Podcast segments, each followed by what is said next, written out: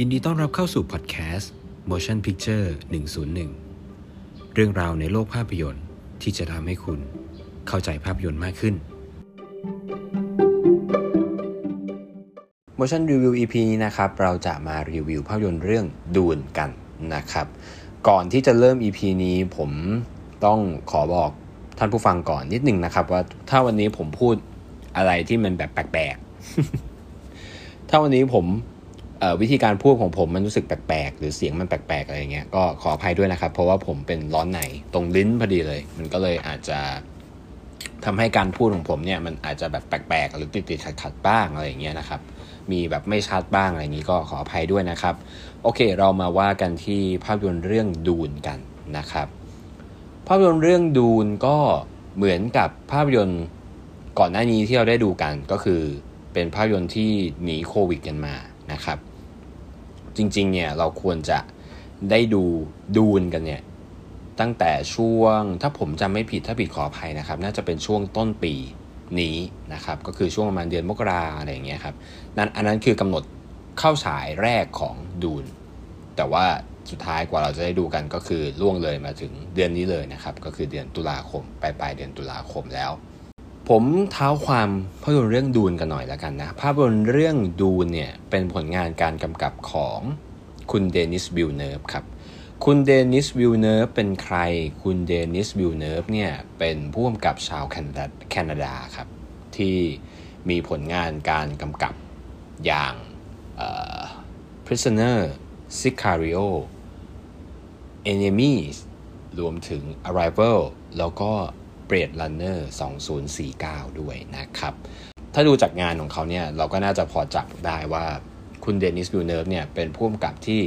ไม่ได้อยู่สาย mainstream มากนะคือไม่ได้เป็นอยู่สายแบบหนัง mass หนังตลาดมากนะ คือเขาจะอยู่กลางๆ ระหว่าง art house กับสายหนังตลาดประมาณหนึ่งนะครับ กล่าวอย่างนี้แล้วกันคือผมรู้สึกว่าคุณวิลเนิร์ฟเนี่ยคุณเดนิสวิลเนิร์ฟเนี่ยเขาเป็น ผู้กำกับที่มีจังหวะการเล่าเรื่องที่ค่อนข้างเฉพาะตัว และจังหวะการเล่าเรื่องของเขาเนี่ยมันไม่ได้เป็นหนังเพื่อความบันเทิงขนาดนั้น แต่ถามว่าหนังของเขาดีไหมทุกเรื่องที่ผมได้พูดมาเนี่ยที่เป็นผลงานในอดีตของเขาเนี่ยดีไหมมันปฏิเสธไม่ได้เลยครับว่ามันคือหนังที่ดีอีกเรื่องหนึ่งอย่างเถียงไม่ได้ครับ ไม่ว่าจะเป็นงานอย่าง Prisoner ก็คือเป็นงานดราม่าเข้มข้นผสมกับแนว thriller ได้อย่างยอดเยี่ยมนะครับ รวมถึงงานอย่าง Sicario ก็เป็นงาน action thriller แล้วก็ดราม่าที่เป็นแนวอาชญากรรมนิด ๆ อะไรอย่างเงี้ยโหผสมกันได้อย่างยอดเยี่ยมมาก Sicario ภาคแรกก็เป็นอีกหนึ่งหนังอาชญากรรมที่เกี่ยวกับยาเสพติดอะไรอย่างเงี้ยที่ที่ยอดเยี่ยมมากอีกเรื่องหนึ่งนะครับรวมถึงอย่าง Arrival Arrival นี่ผมอาจจะส่วนตัวเพราะผมค่อนข้างชอบ Arrival มากเป็นพิเศษ ผมรู้สึกว่ามันมันสนุก ในขณะที่หลายคนอาจจะมองว่ามันน่าเบื่อแต่ผมรู้สึกว่ามันค่อนข้างสนุก แล้วก็มีวิชั่นก็คืออวิสัยทัศน์ในการใช้ภาพหรือการเล่าเรื่องบางอย่างที่ที่ตราตึงมากๆสำหรับผมอะไรเงี้ยครับรวมถึงแน่นอนฮะ Blade Runner 2049 เป็นภาพยนตร์ภาคต่อของ Blade Runner ที่ทำโดยคุณริดลีย์ สกอตต์เมื่อ 30 ปีได้แล้วมั้งฮะก็ทำออกมา ได้อย่างยอดเยี่ยม แล้วก็ได้รับคำชมไปหนาหูเลยทีเดียว เราก็มาว่ากันถึงเรื่อง Dune คืออะไร ภาพยนตร์เรื่อง Dune สร้างมาจากนิยายครับ เป็นนิยาย sci-fi fictionในตำนาน เรื่องหนึ่งที่ได้รับความนิยมและการยอมรับในระดับเดียวกับ The Lord of the Ring อะไรอย่างนี้เลยนะครับ ที่เขียนโดยคุณแฟรงค์เฮอร์เบิร์ตครับนิยายเรื่องดูนจริงๆ เคยถูกนำมาสร้างเป็นภาพยนตร์ มาแล้วนะครับ ในปี 1984 ที่กำกับโดยคุณเดวิดลินส์นะครับ ซึ่ง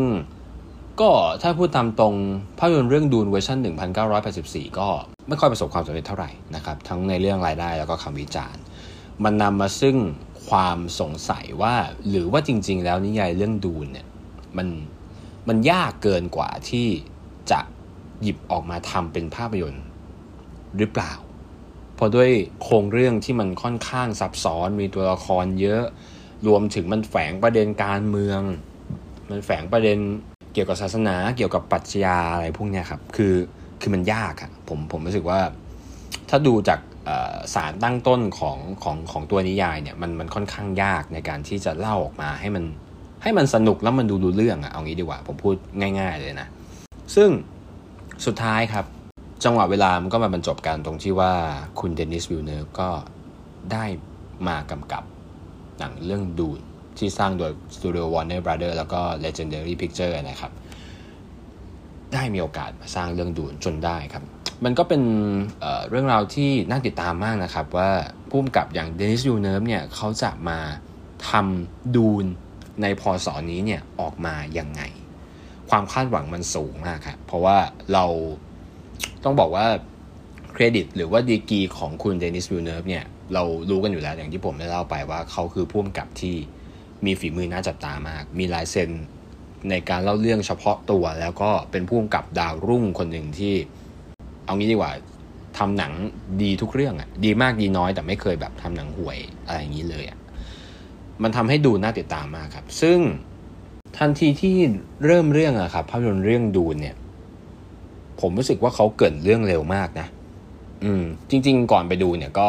ก็ทำใจไว้ประมาณหนึ่งแหละ เพราะเราเราก็ดูงานของคุณ Denis Villeneuve มานะครับเราก็พอจะรู้แหละว่า จังหวะการเล่าเรื่องแบบเฉพาะของเขาเนี่ยมันจะประมาณไหน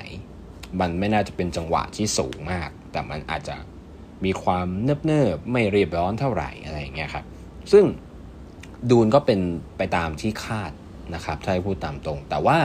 ผมรู้สึกว่า Dune เนี่ยในบรรดาหนังของเขาทุกเรื่องที่ผมดูมา Dune ก็ดูเป็นหนังที่ entertain ที่สุดแล้วนะเท่าที่เขาเคยทำมา ผมต้องบอกงี้ครับว่าจริง ๆ Dune เนี่ยเริ่มเรื่องแบบเริ่มเร็วนะคือคือเขาเปิดเรื่องเร็ว มันมันไม่ได้มีความพิรี้พิไรมันไม่ได้มีความแบบอึดอัดอะไร มันมันเข้าเรื่องเร็ว มันเริ่มเริ่มเรื่องที่ประเด็นเลย แต่ว่า อาจจะเพราะว่าด้วยความที่จริง ๆ แล้วมันอาจจะมีเส้นเรื่องที่ยาวมาก เพราะมันคือนิยายหลายเล่มมากนะครับ มันมันเป็นหนังมหากาบอะแล้วเราแล้วเราก็รู้กันอยู่แล้วว่าดูเนี่ยมันไม่จบแค่ในภาคนี้ภาคเดียวอะ่ะมันเป็นหนังภาคแรก ซึ่งมันจะมีภาคต่อๆไปอะแต่ผมก็ไม่รู้นะครับ ว่ามันจะมีทั้งหมดกี่ภาคแต่ว่า โอเค เรื่องดูเนี่ยไม่ใช่หนังภาคเดียวจบแหละเพราะฉะนั้นเรารู้แล้วว่าเนี่ยมันเป็นการปูเรื่องหรือเป็นจุดเริ่มต้นอะไรประมาณนั้นมากกว่า ดังนั้นถึงเข้าเรื่องเร็ว แต่ว่าด้วยจังหวะการเล่าเนี่ยมันก็กลับไปเป็นคุณ Denis Villeneuve เหมือนเดิมครับก็คือเข้าเรื่องเร็วก็จริง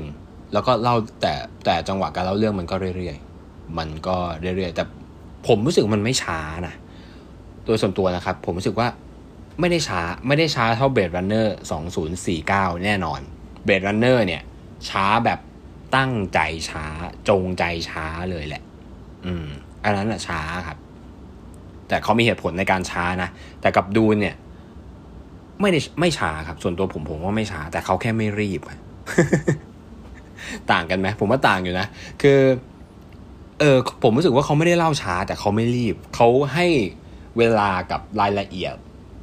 ต่างๆของเรื่องที่เขาคิดว่ามันสำคัญ เพราะว่าเราต้องยอมรับตามตรงว่า ดูนมันคือมหากราบเรื่องยาว เพราะฉะนั้นรายละเอียดของเรื่อง มันก็สำคัญไม่แพ้กันครับ มันควรในมุมของคุณวิวเนอร์ผมเชื่อว่าเขาเห็นว่ามันสำคัญมาเลยต้องให้เวลากับทั้งหมดอะ อืม แล้วให้เวลาแบบแบบไม่รีบร้อนอะ มันทำให้ จังหวะของเรื่องมันก็ อะ ค่อยๆเดิน ค่อยๆเดิน แล้วค่อย ๆ เปิดให้เรารู้จุดนั้นรู้ตัวละครนี้ รู้ความสามารถ รู้โลกของมัน โครงสร้างจักรวาลหรือโลกของดูเนี่ยให้เราค่อยๆได้ รับรู้มากขึ้นเรื่อยๆ เก็บไว้เป็นข้อมูล ปูไว้ ปูไว้ ปูไว้อะไรอย่างเงี้ยครับ แต่ว่าแม้ว่าหนังเรื่องนี้จะดูมีการให้รายละเอียดแล้วนะ แต่ผมรู้สึกว่าอะผมพูดถึงจุดจุดจุดที่ผมรู้สึกว่าเป็นข้อเสียนิดนึงก่อนเลยแล้วกัน คือ แม้ว่าเขาจะดูให้รายละเอียดแล้วอะแต่ว่าผมว่ามันยังไม่พอ อืม โดยอันนี้โดยส่วนตัวนะครับ ผมรู้สึกว่ามัน มันก็ควรจะมีการให้รายละเอียดในจุดสำคัญสำคัญที่มันเหมือนเป็นแบบเรื่องพื้นฐานที่คนดูจะต้องรู้ก่อน ก่อนที่คุณจะเข้าเรื่องอะ่ะได้ได้เคลียร์กว่านี้ได้ชัดเจนกว่านี้ อันนี้โชคดีมากที่ก่อนไปดูเนี่ย ผมได้ทำการบ้านกับดูนประมาณหนึ่งหาข้อมูลดูคลิป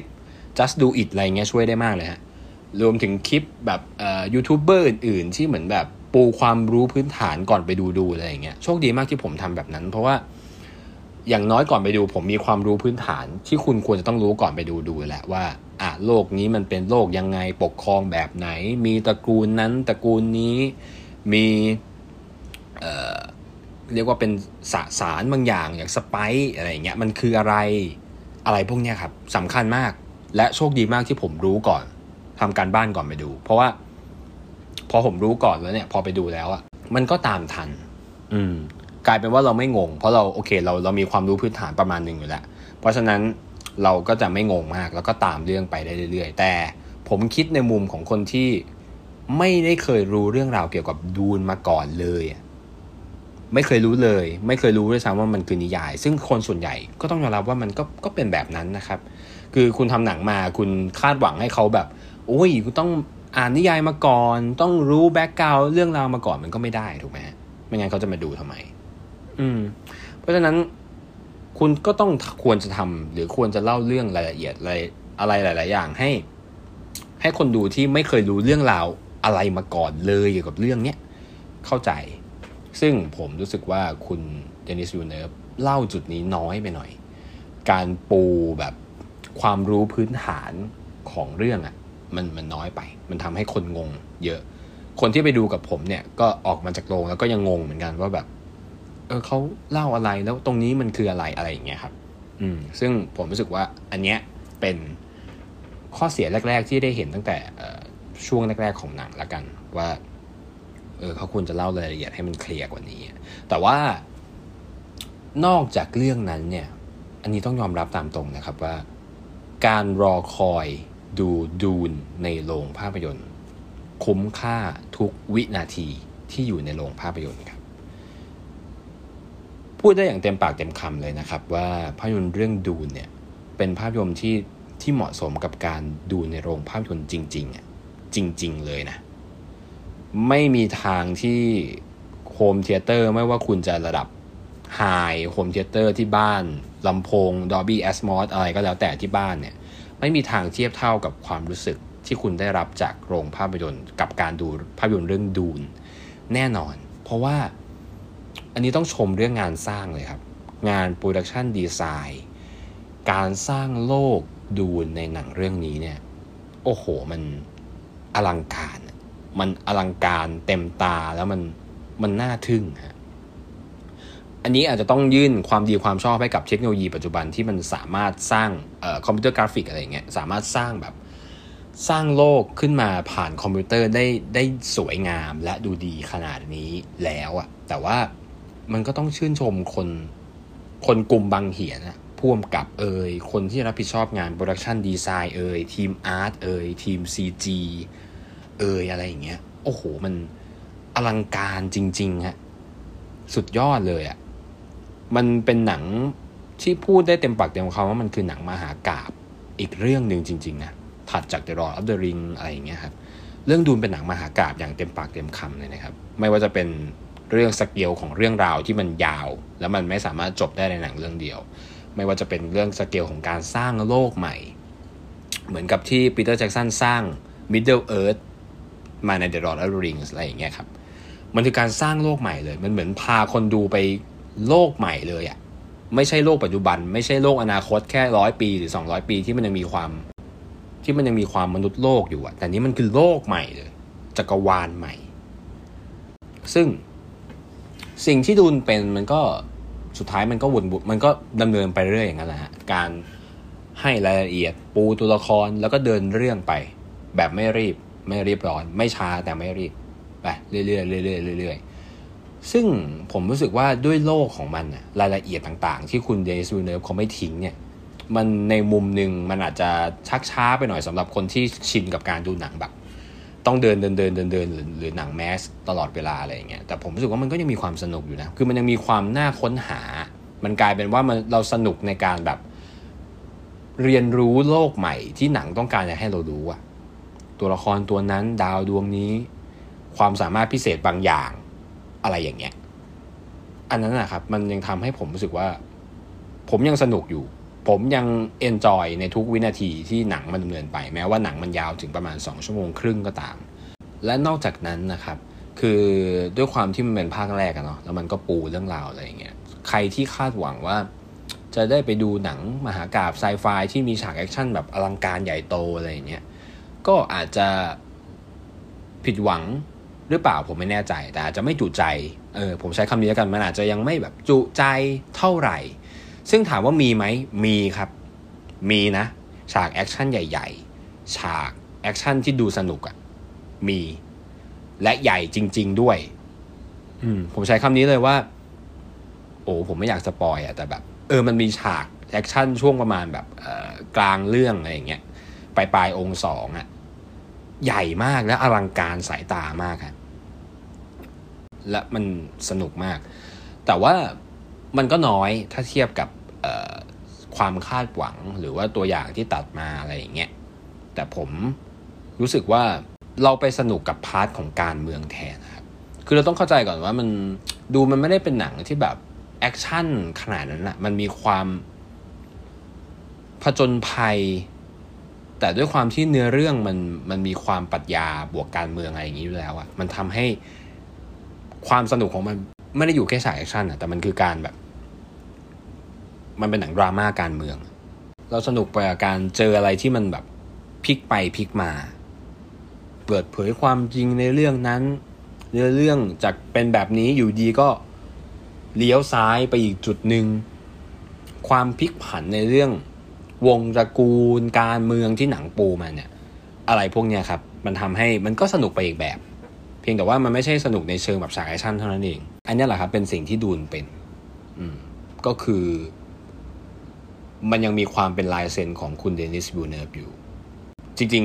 ๆ ที่ผมพูดในช่วงแรกว่าแบบเขาให้รายละเอียดเบื้องต้นน้อยเกินไปนั่นก็อาจเป็นเพื่ออันนี้พูดด้วยความเป็นธรรมนะฮะมันอาจจะเป็นความตั้งใจของคุณ Denis Villeneuve อยู่แล้วก็ได้ที่ ที่ถ้าดูจากงานก่อนๆ คือเขาก็ไม่ได้เป็นคนที่ชอบอธิบายอะไรแบบ clear ร้อยเปอร์เซ็นต์ให้ทุกคนแบบรู้เลยนะว่านี่คือหนึ่งสองสามสี่แต่เขาจะมีความแบบหลบๆอะอธิบายแบบอะหยอดหยอดไว้หน่อยอะหยอดหยอดเพิ่มอีกนิดนึงแล้วกัน แต่มันไม่ได้เป็นการแบบมาเล่าเลยว่าไอ้นี่คืออะไรไอ้นั่นคืออะไรหนึ่งสองสามสี่อะไรเกิดขึ้น มันไม่ใช่ลายเซ็นของคุณเดนิสวิเนอร์เท่าไหร่ถ้าเทียบจากงานเก่าๆของเขาอะนะครับ เพราะฉะนั้นจริงๆ ในช่วงแรกที่ผมบอกว่าเขาให้รายละเอียดน้อยไปนิดนึงอะน่าจะเป็นความตั้งใจของเขาอยู่แล้วก็ได้นะ ในการที่เอาก็ฉันเป็นแบบเนี้ยฉันชอบ ฉันชอบเล่าเรื่องที่แบบ เออมันไม่จำเป็นต้องบอกคนดูร้อยเปอร์เซ็นก็ได้มั้งอะไรอย่างเงี้ยก็เป็นไปได้อะอันนี้ก็ก็แล้วสุดสุดแล้วแต่ว่าว่าตัวตัวพุ่มกับนั้น นั้นนั้นคิดอย่างไร แล้วก็มี เอกลักษณ์ในการเล่าเรื่องของตัวเองอย่างไร เพียงแต่ว่า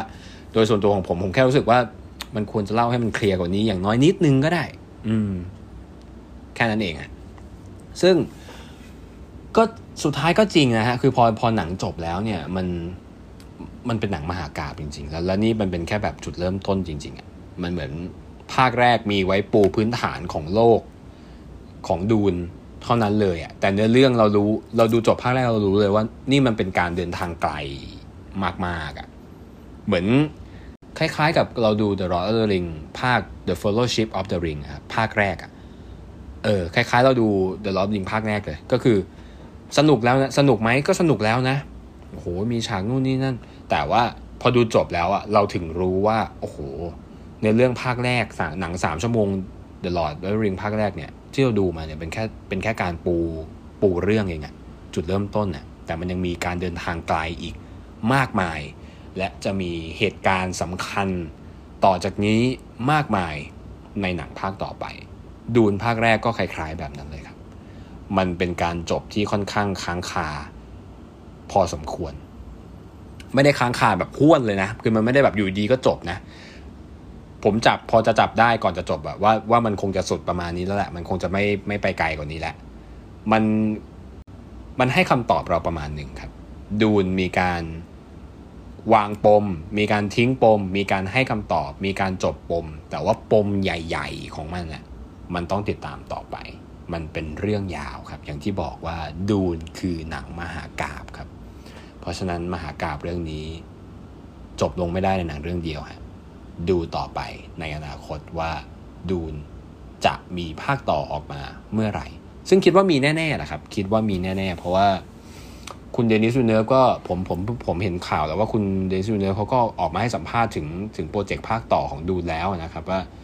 ว่าเหมือนเหมือนเขาให้ออกมาสัมภาษณ์ว่า Dune ภาคสองจะจะดูสนุกกว่านี้ มีฉาก action มากกว่านี้ มีอะไรให้คุณว้าวได้มากกว่านี้อะไรอย่างเงี้ยครับเพราะฉะนั้นผมคาดว่าถ้าไม่มีอะไรผิดพลาดจริง ๆ ยังไง Dune ภาคสองก็ต้องออกมาครับให้เราได้ดูกัน แต่ว่าเมื่อไหร่ ไม่รู้ฮะอาจจะสองปี คิดว่าน่าจะสองปีนะครับ เพราะว่าปีเดียวไม่น่าจะทำทันอะคืองานมัน production งาน production มันสเกลใหญ่มากจริงๆ Dune เนี่ยผมผมรู้สึกว่าน่าจะต้องใช้เวลากันสักหน่อยนะครับ ก่อนที่เราจะได้ดูภาคต่อกัน ก็ถ้าให้กล่าวโดยสรุป มันแทบ ไม่มีอะไรติเลยอะดูนะยกเว้นแบบเรื่องการเล่าเรื่องในจุดแรกที่ผมได้พูดไปแค่นั้นเองอะที่แบบเรื่องที่มันควรจะแบบปูพื้นฐานของสตอรี่โลกนี้ ให้มันมากกว่านี้หน่อย แค่นั้นเองอะแต่แต่จุดอื่นผมผมไม่ติดเลยอะมันหาข้อติไม่ได้อะมันยิ่งใหญ่มากนักแสดงทุกคนก็ทำหน้าที่ได้ดี Timothée Chalamet เท่มากๆ Jason Momoa เท่มากฮะ Rebecca Ferguson ในบทแม่ของ Timothée Chalamet เนี่ยก็สวยงามมาก นั่นแหละมันมัน perfect อะผมผมใช้คำว่าเป็นหนังที่เนียบอะเนียบในแทบจะทุกองค์ประกอบของภาพยนตร์เสียงของดนตรีประกอบของคุณ Hans Zimmer เนี่ยโอ้โหสุดยอดมาก งานภาพสวยมาก งาน CG สวยมาก งาน production design สวยมาก มันเป็นหนังที่เนียบ และมันมีความแบบ masterpiece อยู่ พอสมควร ถ้าถามผมนะครับ มันไม่รู้ว่าเวอร์เกินไปหรือเปล่าสำหรับท่านผู้ฟังแต่แต่แต่โดยส่วนตัวผมผมรู้สึกว่า Dune เป็นงาน masterpiece ได้อีกงานหนึ่งเลยก็ว่าได้ ก็รออย่างจดใจจ่อครับสำหรับ Dune ภาคต่อ และสำหรับคนที่ยังลังเลอยู่ว่าจะไปดูดีหรือไม่ดูดี แนะนำจริงๆครับแนะนำจริง ๆ ว่าดูนเป็นหนัง ถ้าถ้าคือถ้าคุณเป็นชอบดูหนังประมาณหนึ่งอาจจะไม่ต้องบ้านหนังมากก็ได้นะแต่ถ้าคุณเป็นชอนคนชอบดูหนังอะ่ะ คุณน่าจะเป็นคนที่อยากดูหนังเรื่องดูในโรงภาพยนตร์จริง ๆ ว่ะ นี่คือหนังที่เหมาะสมสำหรับการดูในโรงภาพยนตร์จริงๆฮะด้วยภาพและเสียงที่คุณจะได้รับจากหนังเรื่องเนี้ยสุดยอดมากๆ จริง ๆ ก็ส่วนเรื่องคะแนนฮะผม ผมชอบอะผมผมค่อนข้างชอบงานนี้ของคุณเดนิสวิลเนอร์ฟเลยแหละ ผมขอให้ไว้ที่เก้าเต็มสิบแล้วกัน ขอหักหนึ่งคะแนนเรื่องเรื่องแบบจุดๆ เล็ก ๆ น้อยๆ เรื่องแบบการเล่าเรื่องในช่วงแรกๆ นิดหน่อยที่มันดูแบบห้วนๆ ไปนิดนึงอะไรอย่างเงี้ยแค่นั้นแล้วกัน แต่ผมให้เก้าเต็มสิบเลยฮะมันหาข้อติยากมากจริง ๆ อืมและ สำหรับคนที่จะไปดูแนะนำเพิ่มเติมฮะอย่างน้อยทำแบบผมก็ยังดี ไปหาข้อมูลเบื้องต้นเกี่ยวกับดูนมาก่อนอข้อมูลพื้นฐานสิ่งที่คุณต้องรู้เกี่ยวกับโลกของดูนะเกี่ยวกับเนื้อเรื่องของมันนะในช่อง YouTube ลองเซิร์ชดูก็มีมีทำอยู่หลายช่องเหมือนกันนะไปทำการบ้านมาก่อนนิดนึงคลิปมันก็ไม่ได้ยาวมากคลิปสิบนาทีอะไรเงี้ยหรือหาอ่านในเน็ตเอาก็ได้ ไปไปทำการบ้านก่อนไปดู ผมเชื่อว่ามันจะทำให้คุณเข้าใจมากขึ้น มันจะทำให้คุณไม่งง มันจะทำให้คุณไปกับหนังได้โดยที่ไม่ต้องแบบมันนั่งแบบฉุกคิดว่าแบบมันอะไรวะ เกิดอะไรขึ้นทำไมมันเป็นอย่างนี้ อะไรมันอะไรยังไงเนี่ยมันทำไมอะไรอย่างเงี้ย ถ้าทำการบ้านก่อนจะเข้าใจได้จุดจุดพวกนี้ได้ง่ายขึ้นในช่วงแรกๆ เพราะฉะนั้นถ้าจะไปดูแนะนำให้ไป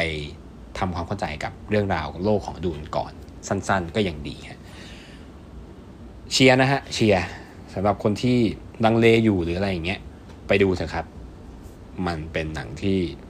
สมควรดูในโรงภาพยนตร์จริง ๆ นี่เป็นหนังที่คุ้มค่าแต่การรอคอยนะครับ ในการดูโรงภาพยนตร์ ก็ประมาณนี้ครับสำหรับการรีวิวภาพยนตร์เรื่องดูนสำหรับ EP หน้าเราจะมาพูดเรื่องอะไรให้ฟังกันก็ฝากติดตามกันด้วยนะครับ ขอบคุณที่รับฟังกันใน EP นี้ สวัสดีครับ